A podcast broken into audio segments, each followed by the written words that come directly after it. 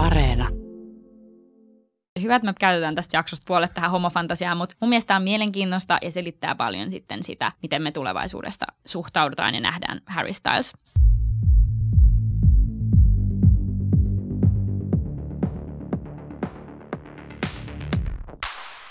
Sä kuuntelet Queer Iconit podcastia. Tässä podissa me käsitellään ikonisia artisteja, jotka on tavalla tai toisella olleet muuttamassa seksuaalisuuden ja sukupuolen normeja popmusiikissa. Me pohditaan, onko nämä artistit halunneet ajaa seksuaali- ja sukupuolivähemmistöjen oikeuksia ja muuttaa maailmaa, vai ovatko he olleet vain oikeassa paikassa oikeaan aikaan ja käyttäneet tilaisuuden hyväkseen? Me käytetään tässä sarjassa sanaa queer kattoterminä sukupuoli- ja seksuaalivähemmistöille, koska se on meille luonnollista.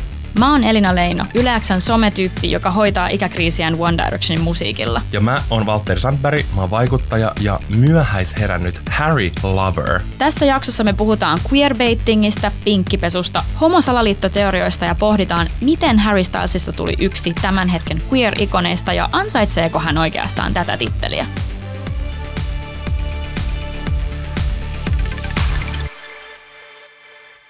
On vaikeeta kuvitella nykyään, että Harry Styles ponnahti maailman tietoisuuteen ihan oikeasti X-Factor-ohjelmasta ja siitä kasatun poikabändin kautta. Joo, siis etenkin jos muistelee tämän kyseisen poikabändin One Directionin Vivalla Vida esiintymistä siellä X-Factor-finaaleissa, koska se tuli mun yksi päivä vastaan TikTokissa ja sanotaanko, että se ei ollut ihan kaikki kaikessa, Se ei- mutta, se on tietenkin hyvä lähtökohta, mistä Joo. sitten noustiin maailman tietoisuuteen. Kyllä, ja siis jokainen jäsen kehittyi niin laulamisessa kuin lavaesiintymisessä ja kaikessa. Et. X-Factorissahan nähtiin vielä aika semmoinen viisi tosi ujoa ja nuorta jäbyliä. Harry Styles ja tietenkin ihmiset Harry Stylesin imagon takana on kymmenen vuoden aikana onnistunut luomaan yhden tämän hetken popmusiikin uskottavimmista ja myös kaupallisesti toimivimmista brändeistä. Harry Stylesin sellainen modernin seksikäs, sopivasti maskuliininen ja sopivasti feminiininen tyyli sekä kiltti, söpö ja visuaalinen brändi on purrun massoihin ja jättänyt taakseen nämä poikabändiajat. Ja täytyy sanoa, että tämä brändi on kyllä purrun muhun vahvasti. Kyllä, O- samoin. jos Harry Stylesia syyttää queerbaitingista, niin I'm in the bait. Mä oon niinku, Sama, mä, oon- mä oon siellä ansassa. Mä oikein niinku suurin hampain purassut siitä. Queer näkökulmastahan Harry Styles onkin toisille aktivisti, sellainen maskuliinisuuden ja mieheyden uudelleenmäärittelijä, ja toisille ehkä osoitus siitä, että niin yhteiskunnassa kuin popkulttuurissakin on ongelmallisia rakenteita, sekä yksi esimerkki pinkkipesusta eli queer-estetiikan kaupallisesta hyväksikäytöstä. Mistä Harry Stylesin saaga sitten alkoi? No Harry Edward Styles, jolle muuten annettiin erittäin tyylikäs nimi syntyessään. Mm-hmm. Me ollaan huomattu tämä toistuva narratiivi, että nimi tekee artistin. Kyllä. No Harry syntyi pienessä kaupungissa Redditchissä Englannissa vuonna 1994. Harry Styles oli milleniaali kuten mekin. Mm, se pystyy samaistumaan tähän mun strugleen. Harry oli aika perustyyppi. Lapsena hän esitti rockbiisejä, kuten vaikka Elvistä, Queenia, Beatlesejä, karaoke-laitteellaan ja myöhemmin me tullaankin vertaa tässä podcastissa Harry Elvikseen. Mm. Myöhemmin Harry työskenteli osa-aikaisesti leipomossa ja soitti muun muassa bändissä. Fun fact, tämän bändin nimi oli White Eskimo, mikä ei ole ehkä ihan se kaikkein korrektein nimi bändille. Ei ehkä ihan freesi. Voi olla, että tämä oli joku ironinen poliittinen kannanotto. Totta. Me ei tiedetä. Se jääköön arvoitukseksi. Tavallisen Harry Stylesin elämä kuitenkin muuttui vuonna 2010, kun hän haki X-Factor-ohjelmaan ja sinne haki myös neljä muuta jäbyliä. Näistä hakijoista päätettiin muodostaa yhtye. Loppu onkin historiaa, koska One Directionista tuli sitten yksi menestyneimmistä poikabändeistä koskaan pophistoriassa. Nyt tulee se tärkein kysymys. Kuka oli sun lempari One Direction jäsen? Mun lempi One Direction jäsen oli ensimmäiseksi poistunut Zayn, koska Kyllä. mä tunsin hänen jotain semmoista, en mä tiedä, jotain kiintymystä. Hänellä oli tummat piirteet ja hän oli vähän ujo, avautunut ahdistuksestaan. Mä olin vaan silleen, että I love it. Siis mäkin tykkäsin kaikista eniten Zaynistä. Ja pakko myöntää, että siis koska Harryhän on varmaan ollut aina kaikista suosituin. Mutta mä en itse yhtään tajunnut sitä Harryn suostua sillä aluksi. Mä olin vaan silleen, että mä oon täysin Team Zayn. Mitä kaikki näkee Harryssä? Mä en tajunnut sitä. Ja sen takia mä tuossa introssakin sanoin, että mä olin myöhäisherännyt Harry Lover, koska kun se eka levy tuli, niin teetkö silleen, portit vaan aukesi. Mm, toi on hassua, koska siis Harry Stylesillahan oli jo poikabändi aikoina, eli One Directionin aikaan ihan mieletön karisma. Mun Niin mielestä oli. semmonen, joka erotti sen kyllä kaikista muista jäsenistä. Mm. Mä vaan itse samaistun tosi paljon Zainiin, mutta Harryhän oli semmonen, hänellä oli vaan semmonen joku. Se oli ehkä, anteeksi kaikki One Direction-fanit, mutta siis lahjakkain niistä. Muut oli lahjakkaita laulajia, mutta Harrylla oli jotain ehkä semmoista tähtiainesta, Oh. mitä siellä X-Factorissakin haettiin. Niin, hänellä oli sitä X-faktoria. Niin, just sitä.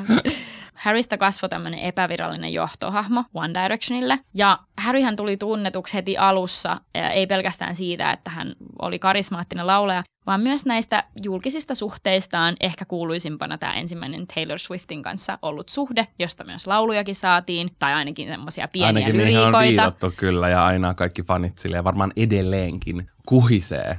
One Directionista täytyy tietenkin sanoa bändinäkin se, että nehän hyödynsi ihan supernerokkaasti sosiaalista mediaa. He osuivat tavallaan oikeaan aikaan, koska One Direction nousi silleen ison yleisön tietoisuuteen, kun some oli nousemassa. Kaikki alkoi käyttää tosi paljon YouTubea, YMS, ja One Direction he teki silloin alkuaikoina esimerkiksi niitä vlogeja, muistatko? Mä muistan, mä katoin silloin, muist, mä itse rupesin kuuntelemaan niitä sen jälkeen, kun ne oli siinä X-Factorissa, Joo. mutta niinku tosi pian sen jälkeen, niin mä jälkikäteen just katoin niitä semmosia pieniä, vlogeja, kun ne istu siellä portailla ja jutteli ja ne teki niitä aina joka viikko sieltä X-Factorin kuvauksista. Niin se oli just ehkä semmoinen artistien ekoja tapoja hyödyntää somea ja ne osas sen nerokkaasti. Tot, tästä on paljon mun mielestä kirjoitettu myös myöhemmin, kun on pohdittu sitä, miksi One Directionista tuli niin suosittu, niin on nostettu esiin se, että hehän ei tehnyt mitään tanssikoreografioita, he ei ollut mikään semmoinen etäisen seksikäs NSYNC tai Backstreet Boys. Niin tosi semmoinen tuotettu. Joo, vaan semmoinen, niin kuin, he oli vaan viisi jäbyliä, jotka hullutteli ja viti hauskaa. Ja osittain varmaan just näiden YouTube-videoiden takia ja somen takia One Directionille myös muodostui ihan super iso ja tiivis faniyhteisö heti alusta asti. Billboardin mu- muistoartikkelissa yksi superfani Grace kuvailee One Directionin fanitusta silleen, että se sanoi, että se oli vähän kuin pyramidihuijaus. Tiedätkö, että yksi tyttö tuli kouluun, ja sitten se alkoi vähän markkinoimaan One Directionia muille. Ja sitten yhtäkkiä, ennen kuin sä huomasitkaan, niin sä olit itsekin markkinoimassa sitä tavallaan bändiä niin muille koululaisille. Mutta oikeasti tolleen se menee. Joo. Koska silleen, että kyllä mäkin olen löytänyt monet artistit silleen, että joku mun kaveri on, hei, tää on ihan sika hyvä biisi. Oh my god. Tai sitten että sä haluat niinku tietää, että mikä tässä tällaisessa, tiedätkö, että mikä tää juttu on niinku näissä, miksi kaikki Joo. puhuu näissä. Sitten sä haluat silleen vähän vaan tutustua ja yhtäkkiä sut onkin imetty semmoiseen kanin koloon.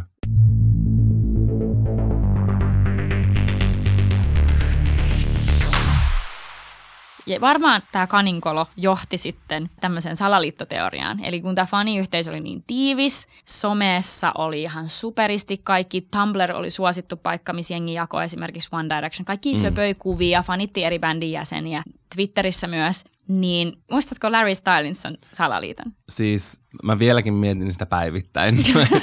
Mutta mut oikeasti silleen, että mun mielestä on uskomatonta, että se bändi on hajonnut jo milloin. No siis ei muka hajonnut, muka he- on vieläkin yhdessä ja ovat vaan nyt hetken solourillaan. Juu. Se ei tunnu siltä. Ei tunnukaan. Mutta siis oikeasti musta tuntuu, että vieläkin se on niinku aktiivinen juttu, mikä on ihan crazyä. Me just puhuttiin tästä, kun etittiin materiaali tähän jaksoon, että siihen kaninkoloon uppoutuu taas ihan superhelposti. Joo, ja sä haluat uskoa vaan kaiken. Tässä Larry Stylinson salaliittoteoriassahan on kyse siitä, että on valtava joukko ihmisiä, jotka kutsuu itseään nimellä Larrys, niin kuin Larries, Joo. jotka uskoo siihen, että Louis Tomlinsonin ja Harry Stylesin välillä on kiihkeä rakkaustarina. Ja jotkut Aa. jopa spekuloivat, että he olisivat siis naimisissa. Ja tämä Larry Stylinson salaliittoteoriahan syntyy, no ei voi täysin tietää mistä se syntyi, mutta jotkut jäljet ainakin johtaa just sinne Tumblriin, missä oli ihan super paljon näitä One Direction fanituslankoja. Ja uran alussa Harry Styles jopa itse twiittasi tästä, eli voidaan ajatella, että Harry ja Louis ovat myös tienneet tästä salaliitosta ja sen olemassaolosta.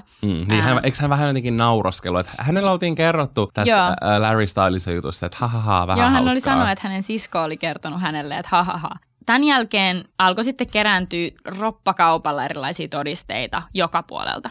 Tämmöisiä todisteita tälle Larry Stylinson salaliitolle oli muun muassa tatuoinnit. Harryn kehonhan on tähän rintakehään tatuoitu kaksi lintua, joilla toisella on vähän semmoinen tietynlainen kulmakarva, josta on teorisoitu, että se on niin Harryn kulmakarva ja se toinen lintu on Louis Tomlinson. Ää, ja sitten on tietenkin heidän, he oli tosi hyviä ystäviä, joten se ystävyys tulkittiin tietyllä tavalla esimerkiksi se, että he asuivat yhdessä jossain kohtaa. Ja myös loputon määrä yksityiskohtaisia mikroilmeitä analysoivia videoita, jopa semmoisia dokumentteja, jonne tuodaan mukaan kaikki tilastot, että okei, näin ja näin monta prosenttia esimerkiksi väestöstä on LGBTQ, joten heistä jonkun on pakko olla, joten niin kuin, että se, oli, se, se määrä niitä todisteita ihan loputon, ja ne videot on siis, ne on hienosti tehty, ja tarpeeksi syvälle kun menee, niin alkaa itsekin uskoa ja toivoa. Mutta tiedätkö, kun tuossa on taas se, että kun sä leikkaat tiettyjä klippejä putkeen ja esität ne tietynlainen musiikki taustalla, Jep. niin sä saat kenet tahansa uskomaan mitä vaan. Näin se on. Ehkä se on vähän pelottavaakin. Ja jos te menette vaikka YouTubeen ja haette Larry Stylinson tai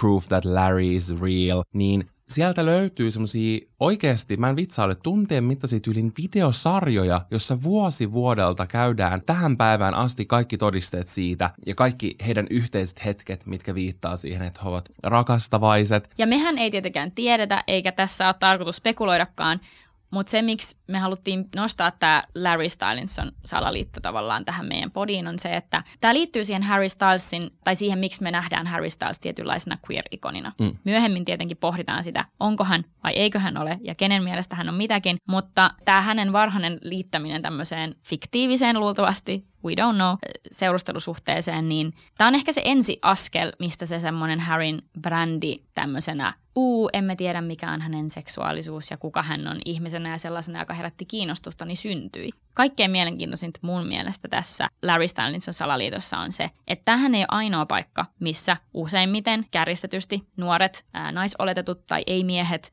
muodostaa tämmöisiä homofantasioita. Mm? Me kaikki varmaan muistetaan loputon määrä Harry Potter fanfictioneita, jossa Draco ja Harry on ties missä rakkaustarinoissa ja erottisissa jossain erottisissa tie- tunnelmissa. Nämä on näitä Ellun i- i-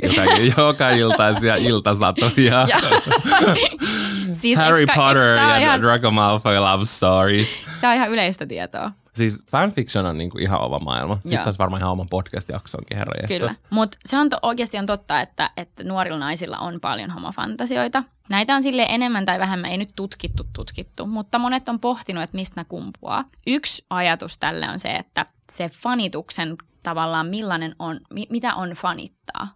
Jotkut on pohtineet sitä, että onko fanitus itsessään queer, onko se katse vähän niin kuin queer. Kun sä fanitat jotain ihmistä, niin sä tavallaan haluaisit ehkä olla hän, tai sit sä haluaisit olla hänen kanssaan. Se on jotain siltä väliltä ja ehkä enemmän. Toi on kyllä hyvin sanottu, silleen, että sä haluat joko olla se, että sä haluat olla sen kanssa. Toi, Joo. Se on niinku, Tai joku se semmoinen käy outo... järkeen. Joo. Ja tällä tavalla voisi ajate- ajatella, että fanitus on lähtökohtaisesti vähän niin kuin queer, koska se ei mene siihen heteronormatiiviseen muottiin, millä me katsotaan erilaisia ihmisiä. Jotkut kunnon sishet urheilujäbät voi olla eri mieltä, mutta sitten toisaalta kun rupeaa miettimään sitä silleen, että Sitten kun ne tuijottaa siellä yleisössä, kun nämä treenatut miehet puolialasti juoksee ja hikoilee. Joo. Niin there's something queer about that. Ja siinä fanituksen, tai siinä hysterian ja fanituksen niin kuin syvyydessä on jotain semmoista, mikä ei ole ehkä ihan basic. Joo, mä- mä ehkä voisin jopa ostaa tämän teorian. Joo. Silleen, että jos sä fanitat, se on aika queeria. Ja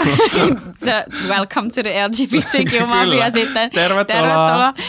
Tämä ei ole ainoa logiikka tähän, vaan toinen logiikka on sitten se, että fantasiat antaa mahdollisuuden luoda semmoista maailmaa, mitä ei muuten näe. Eli me tiedetään se, että representaatio ja se kuvasto, mitä me nähdään vaikka mediassa, on tosi erilaista kuin se kirjo, mitä ihmisiä on yhteiskunnassa, Mm. jolloin kaikki ei näe itseään siellä kuvastossa. Mä en ainakaan nähnyt itseäni mun nuoruudessa monessakaan ää, mainoksessa tai artistissa tai näyttelijässä tai hahmossa, niin silloin sun pitää lähteä itse vähän niin kuin luomaan sitä maailmaa ja rakentaa niitä fantasioita, jotta sä pystyisit näkemään itsesi myös maailmassa. Ja ehkä sen takia just tämmöisten äm, samaa sukupuolta olevien artistien ja näyttelijöiden ja esiintyjien ja kaikkien semmoinen shippaus, eli Joo. semmoinen heidän keskenäinen romantisoiminen, Niin. niin herää sitten kukkaan.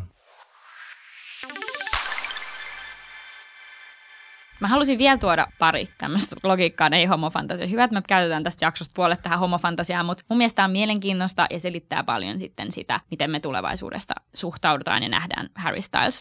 Kasarilla Adrian Rich kirjoitti tämmöisen esseen, joka lähti trendaa TikTokissa uudestaan itse asiassa vasta nytten. Ja siinä käsitellään tämmöistä pakotettua heteroseksuaalisuutta, comphet englanniksi. Siinä pohditaan semmoista ajatusta, että naiset on joutunut asemoimaan itsensä aina suhteessa miehiin. Mm. Eli kaikki, miten mut on kasvatettu, miten mä käyttäydyn, siitä lähtien kun mä oon syntynyt, perustunut siihen, että mistä miehet tykkää tämä esse, jonka nimi on Am I a Lesbian Master Doc, mikä on mielestäni loistava nimi. Niin siinä mun mielestä ihanasti käsitellään sitä, että helposti jos sä kuulut seksuaalivähemmistöön ja oot nainen, niin koska sä kasvat tämmöisessä maailmassa, joka pakottaa heteroseksuaalisuuteen, sun on pakko löytää joku mahdollisimman saavuttamattomissa oleva mies, jota sä voit ihannoida. Harry Styles olisi loistava esimerkki tähän. Sä et voisi ikinä oikeasti saada Harry Stylesia, jolloin sä voit niin kuin, osallistua siihen pakottavan heteroseksuaalisuuden maailmaan fanittamalla ja ihannoimalla Harry miehenä.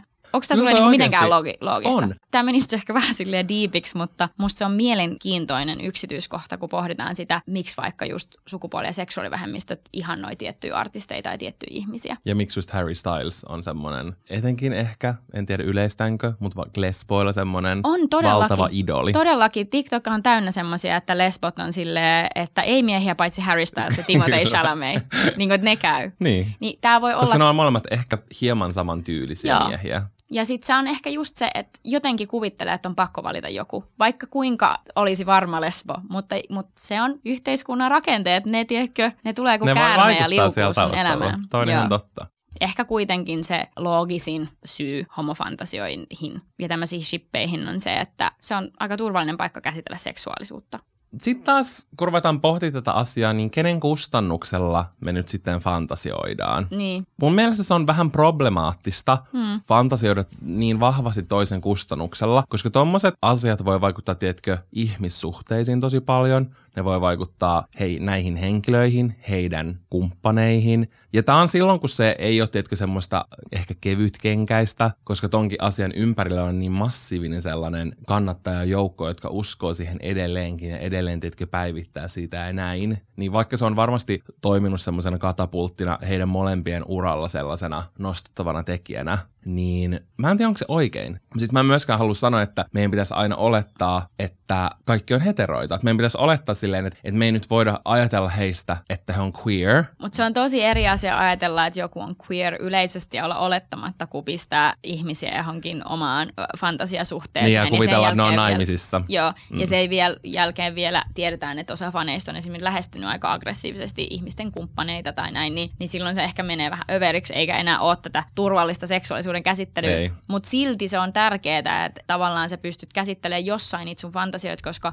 loppujen lopuksi tässä maailmassa ei ole kauheasti tarjolla, vaikka jos miettii erotiikkaa, niin kaikki pornokin tehdään tietylle kohderyhmälle, Mm. niin voi olla, että se tavallaan täytyy itse tehdä se tila, mistä niitä fantasioita luo. Todellakin, etenkin milloin tämä on luotu. Tämä on luotu melkein kymmenen vuotta sitten, Jep. tämä koko Larry-ajatus. Niin silloinkin maailma on ollut ihan erilainen kuin nyt. Mutta mä oon itse isona BTS-fanina huomannut tämän saman esimerkiksi niinku ihan B- BTSn jäsenten sisällä. Tämä ei ole silleen mikään niinku yksittäinen juttu tämä Larry, vaan Ei vaan tämä on siis toistuva asia Oh. ja siksi, siksi musta on hauskaa selittää, että jotenkin mistä tämä voisi johtua. hashtag Larry's real. It's- It's a cute story. But it also can be dangerous. Yes.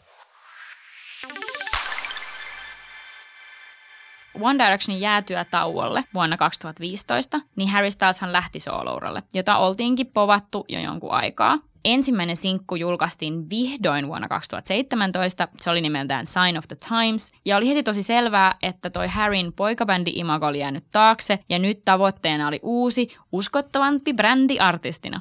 Harryn musakin kuulosti tosi paljon enemmän brittirock-vaikutteiselta ja oli tosi selvää, että pop-rock poikabändi aika oli nyt oikeasti jäänyt taakse. Solo Harry oli jo myös ehtinyt näytellä Oscar-ehdokas Dunkirk-elokuvassa, joka julkaistiin samoihin aikoihin kuin Harryn ensimmäinen levy, ja hänen suhdekuvioista kohistiin myös koko ajan. Harry Stylesista kasvokin nopeasti ehkä jonkunnäköinen tämän ajan seksisymboli, vähän niin kuin oman aikansa Elvis, koska Harryn feminiinisempi tyyli ja ilmaisu haastoi ja haastaa oikeastaan edelleen sitä, mikä tekee popmaailmassa perinteisesti seksikkään miehen.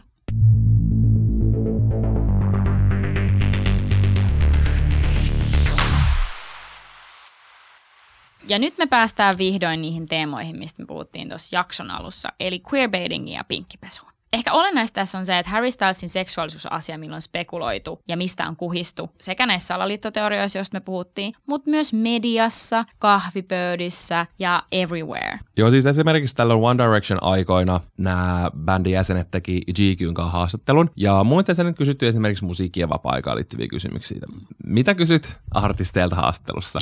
Mutta sitten Harryltä, mikä oli iso kontrasti, kysyttiin muun muassa petikumppanien määrää. Häneltä tiedusteltiin, onko hänellä mahdollista suhdetta jonkun tämmöisen BBC Radio One miesjuontajan kanssa. Ja ihan suoraan oltiin silleen, että oletko sinä biseksuaali? Harry vastasi tähän, että minä, biseksuaali, en usko. Olen melko varma, että en ole. Mutta tiedätkö silleen, että ihan sairaan iso ero niissä kysymyksissä jo tuolloin. Ja varmasti nämä huhut, salaliitot ja ehkä se Harryn jo silloin semmoinen pieni feminiininen niin kuin, puoli niin aiheutti sen, että tavallaan nämä huhut lähti liikkeelle. Ja siis Harryn seksuaalisuuttahan on sitten spekuloitu siitä lähtien ihan Ihan Larry-jutuista ja vielä niin kuin tämän uusimman levyn julkaisuun saakka ja varmaan tästä eteenpäinkin. Kyllä. Myöhemmin sitten on haastattelun jälkeen, niin Harry Styles on usein vastannut, että ketä kiinnostaa hänen seksuaalisuus. Että ei, ei hän ole halunnut puhua siitä, hän ei ole halunnut täsmentää sitä suuntaan ja toiseen ja hän on vaan ollut silleen, että hei, on muitakin mielenkiintoisempia asioita kuin ihmisen seksuaalisuus. Kaikki saa olla mitä ne haluaa. Tietenkään ei ole ok spekuloida ihmisten seksuaalisuudella. Kaikki saa olla just mitä he on ja he saa olla avoimia siitä tai he voivat olla yksityisiä sen asian kanssa. Mutta se, minkä takia me nyt ehkä sivutaan tätä seksuaalisuuden spekulointia ja kerrotaan, mitä on spekuloitu missäkin, on se, että tämä liittyy vahvasti siihen, niihin queerbaiting-syytöksiin. Tässä kohtaa ehkä hyvä täsmentää, mikä on pinkkipesu ja queerbaiting. Hmm. Pinkkipesuhan on siis termi, jolla kuvataan esimerkiksi valtioiden tai yritysten tapaa esittää itsensä semmoisiin, tiedätkö, LGBTQ plus ystävällisinä, vaan kohentaakseen sitä omaa imagoaan. Ja se syy tälle pinkkipesulle on se, että halutaan esittää nämä tahot semmoisin suvaitsevaisina ja tosi nykyaikaisina ja moderneina, vaikka ne teot oikeasti vaan sitten jää kaiken tämän mainonnan tasolle. Joo. Et, et se ei ole muuta kuin näitä Instagram profiilikuvia, jotka loistavat sateenkaaren Joo. väreissä. Joten ne my... katoaa ensimmäinen seitsemättä. Joo, te myytte tämän Love is Love-sukkia ja sitten oikeasti vaikka sen yrityksen sisällä voi rehottaa homofobia tai transfobia tai niin. whatnot. Ja sitten taas queerbaitingillä usein tarkoitetaan semmoisia markkinointitekniikoita, jotka mun mielestä aika usein yhdistetty sarjoihin. Eli tavallaan vihjaillaan, että jotkut hahmot olisi queer ja sillä tuodaan sisään katsojia ja sitten siellä ei oikeasti ole mitään queer-representaatioa. Mutta tätä termiä on myös käytetty tässä vähän samankaltaisessa kaupallisessa merkityksessä ja varsinkin somessa ihmiset käyttää usein tätä termiä myös toisista ihmisistä ja syyttää sitten tällä samalla logiikalla yksittäisiä ihmisiä queerbaitingista eli ansan asettamisesta niin kuin queer-ihmisille. Niin, että me heitetään rahamme sinne, Joo. vaikka se ei välttämättä olisi oikeaa representaatiota. Tässä pitää myös kertoa se, että queer-kulttuuriinhan kuuluu ja on aina kuulunut historian saatossa tosi vahvasti spekulointi sen takia, koska aina ei ollut ok olla queer, jolloin sun piti spekuloida sitä, että kenen ihmisen kanssa sä voit keskustella tietyistä asioista, mm. ketä sä voit esimerkiksi lähestyä, sen takia yes. on nämä homotutkat, mikä gaydar. Gaydars, niin. joo. Se ei tavallaan ole ikinä lähtenyt oikein pois, koska edelleen sä et koskaan tiedä, milloin on turvallista. Sun, mm. pa- sun on pakko vähän lukea ihmisiä, sun on pakko tehdä semmoisia tyhmiä oletuksia, kuten okei, okay, no tolla miesoletetulla on kynsilakkaa, että tuntuu vähän turvallisemmalta kuin joku toinen. Se on tavallaan tyhmää, mutta queer-ihmisenä sun on pakko sun oman turvallisuudenkin takia tehdä semmoisia oletuksia oh. ja päätöksiä. Juuri näin. Ja sen takia ehkä se on niin sensitiivinen se aihe. Ja täytyy sanoa, että Harry Styles ei ole kuitenkaan vältellyt näitä merkkejä, että hän oli square, että jos lähettäisiin oikein spekuloimaan, niin mm. niin musta tuntuu, että hän on niinku astunut kaikki mahdolliset askeleet kohti sitä niinku queer-identiteettiä, mitä voi vaan ihminen ottaa. Kyllä, siis todellakin. Viimeksi esimerkiksi Coachellassa. Hän esiintyi Shania Twainin kanssa, lauloi siellä Man, I Feel Like a Woman. Kyllä. Si- siis ikoninen hetki, mutta todella queer. Todella, todella, todella queer hetki. Ja esimerkiksi Harryn kiertueella nyt tässä keväällä. Hän auttoi tosi moni faneja tulee kaapista ulos. Ja mun mielestä ne videot on tosi ihania. Joo. Ja tiedätkö, to, tosi Joo. ihanaa tällaista rakkauden juhlaa. Toi on tosi söpöä ja ihanaa, mutta samaan aikaan mä ymmärrän, miksi se voi tuntua vähän kaupalliselta. Voguen kannessahan nähtiin Harry Styles ensimmäisenä mies oletettuna hameessa Voguessa. Se oli se... Tosi, tosi iso hetki Joo. ja se herätti ihan super paljon keskustelua. Jep, ja kohta kerrotaan miksi. Kyllä. Ja sitten Harry Styles nähdään tulevaisuudessa myös tämmöisessä homorakkaustarinassa, joka sijoittaa, sijoittuu 1950-luvun Englantiin. Ja nyt mun on pakko kertoa, että mä luin tämän tarinan Seiska-lehdestä, anteeksi, ää, otsikolla Tuhansien märästä päiväunesta tulee totta. Harry Styles nähdään uudessa elokuvassa rohkeissa seksikohtauksissa ilman rihman kiertävää. Vai että ilman rihman Joo. kierrämää. Mikä kertoo siitä, kuinka iso seksisymboli Harry Styles on. Mutta siinä viitattiin tämmöisen brittihaastatteluun, jossa Harry Stylesin läheiset sanoo, että Harry Styles haluaa aina yllättää hänen yleisönsä ja katsojat, ja sitten hän haluaa kokeilla uusia asioita, ja tämä rooli olisi niinku yksi tämmöinen tapa. Mä olin silleen, että toi on niin se, minne mä oon koko ajan ajatellut, että Harry Stylesin brändi menee. Niin. Siis mä olin ihan silleen, että okei, kohta meillä käy on... täydellisesti järkeen. Kohta meillä on Harry Styles persikka kädessä Call Me By Your Name kakkosessa, siis että se on niin odotettu. Niin on, mä oon samaa mieltä. Mun mielestä se on enemmän kuin ok, että artisti rikkoo näitä sukupuolen ja seksuaalisuuden normeja ilman, että laittaa itsensä siihen laatikkoon. Etenkin kyseessä on nuori ihminen ja koko elämänhän läpi seksuaalisuus ja sukupuoli, ne voi liikkua, tiedätkö, suuntaan jos toiseenkin ja niin kuin varsinkin silloin, kun sä oot nuori. Ja on täysin ok, ettei laita itteensä mihinkään laatikkoon ja päätää, että tää on minä, mä oon just tämmönen, mä en muutu tästä enää mihinkään. Musta se on jotenkin tosi semmoinen vanhanaikainen ajatustapa. Mutta tässä on tärkeä kaava, mikä pitää huomata. Että millaista estetiikkaa Harry Styles on tuonut valtavirtaan? Onko se estetiikka oikeastaan edes kauhean uutta? Ja nyt, nyt voidaan tehdä vertaus Elvikseen. Tämä voi tuntua vähän kaukaa haetulta, mutta mun mielestä tämä havainnollistaa tosi hyvin sitä kaavaa. Elvis Presley, joka nykyään on tämmöinen rockin maskuliininen kuningas, niin aikanaan hänet nähtiin tosi feminiinisenä. Siitähän kirjoitettiin ihan lehdissä ja kammoksuttiin sitä Elviksen lanneliikettä, että ei hitto, että toi ei kuulu niinku miehen käyttäytymiseen, vaan toi kuuluu jonnekin keittiöön tai jotain.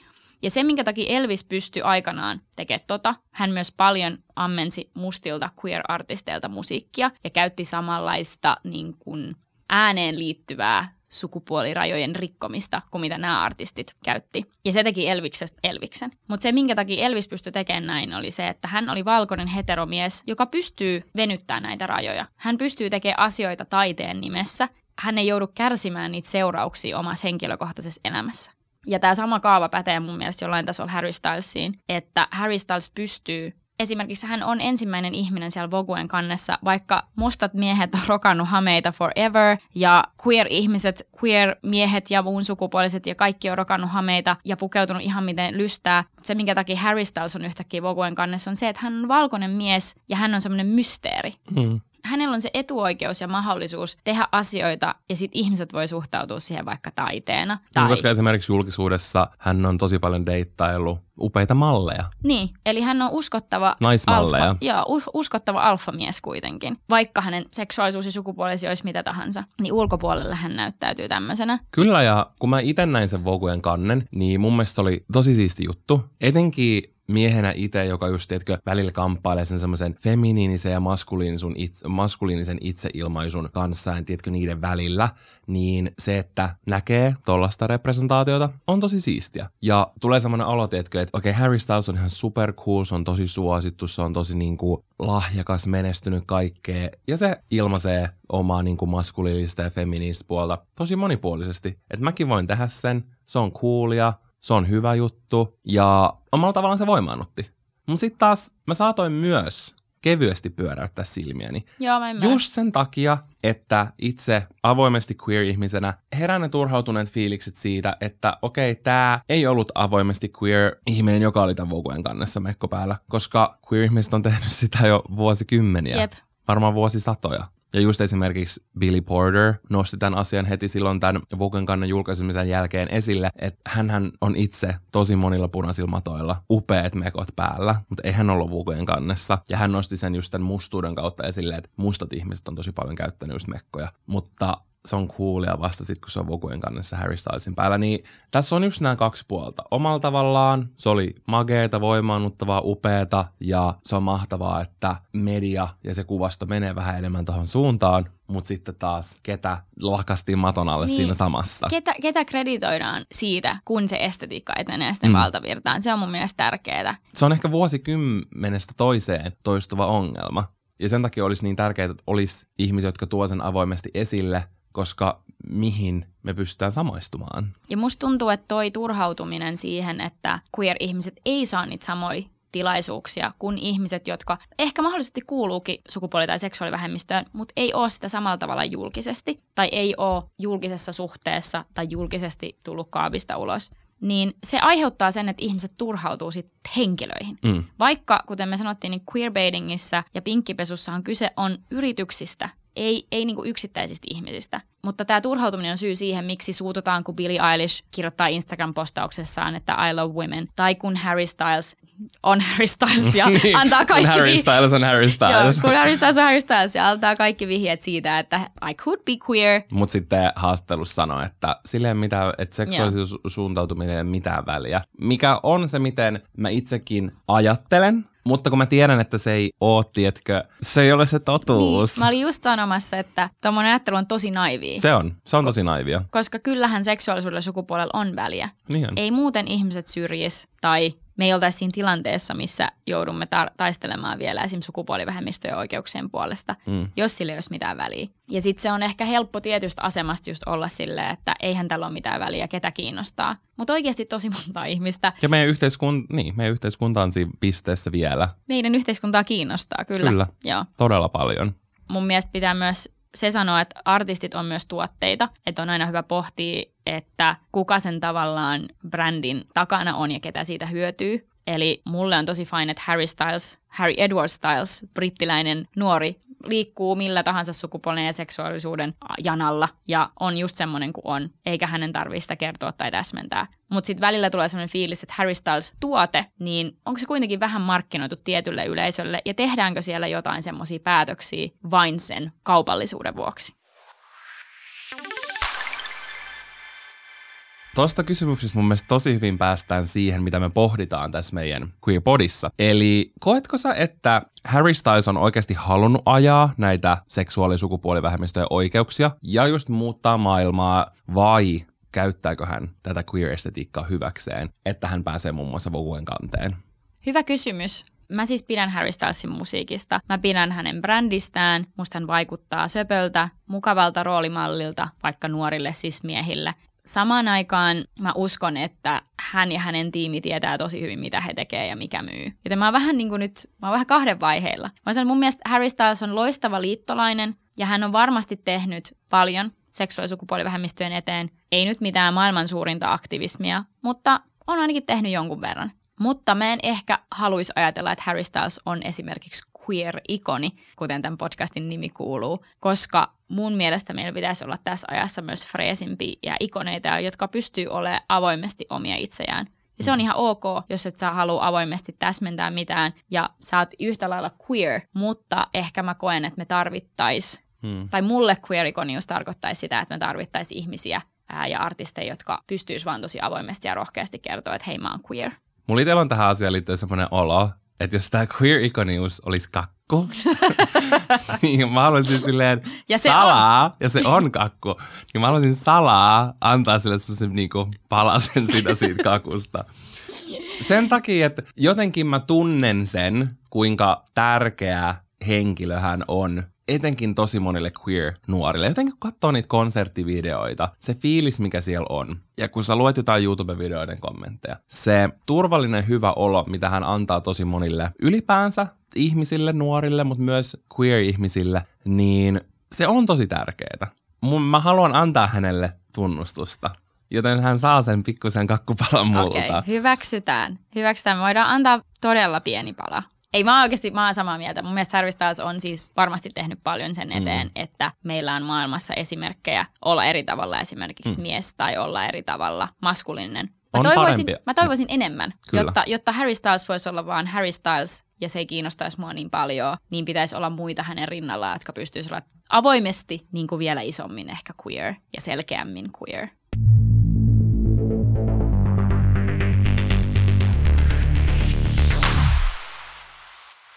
Joka jakson lopussa me valitaan jotkut queer anthemit näiltä käsiteltäviltä artisteilta, ja mä palan halusta tietää, että minkä sä valitsit Harryltä, koska siellä ei ehkä ole mitään semmoisia täysin selkeitä Kos- queer anthemeita. Koska Harry Styles ei ole queer-ikoni. Niin. Ei, se oli vitsi. Me tultiin jo yhteisymmärrykseen tästä. Kyllä. Mä valitsin Harry Stylesilta Pitää sanoa, että mä toivoin, että uudella albumilla olisi ollut tämmöinen queer-hitti, jonka nimi oli Boyfriends, mutta se ei sitten käsitellytkään niitä aiheita, joita mä ajattelin. Joten mä palasin tämän ensimmäisen levyn pariin ja mä valitsin sieltä hittibiisin nimeltä Lights Up. Sen takia, koska mun mielestä siinä musiikkivideossa, jossa kaikki sukupuolet koskittelevat Harry Stylesia, siinä on jotain semmoista ihanaa bi-panseksuaalienergiaa ja musta se on tosi cute, joten Lights Up on mun valinta. Mä itse valitsin tuolta Harryn tokalta levyltä, eli Fine Linesilta, tämmöisen Treat People with Kindness nimisen kappaleen, koska näissä sanoissa puhutaan siitä, että tuntee olonsa hyväkseen omassa ihossaan ja vaan jatkaa tanssimista. Ja jos me ollaan täällä tarpeeksi kauan, niin me huomataan, että me kaikki kuulutaan tänne. Siinä on vähän semmoista self-empowerment vibes, joten Kyllä. mä katson sen queer-lasien läpi. Se on niinku 101 queer-hittimateriaalia, semmoinen itsensä rakastaminen ja kaikista Hyväksyminen. hyväksyminen. Kyllä.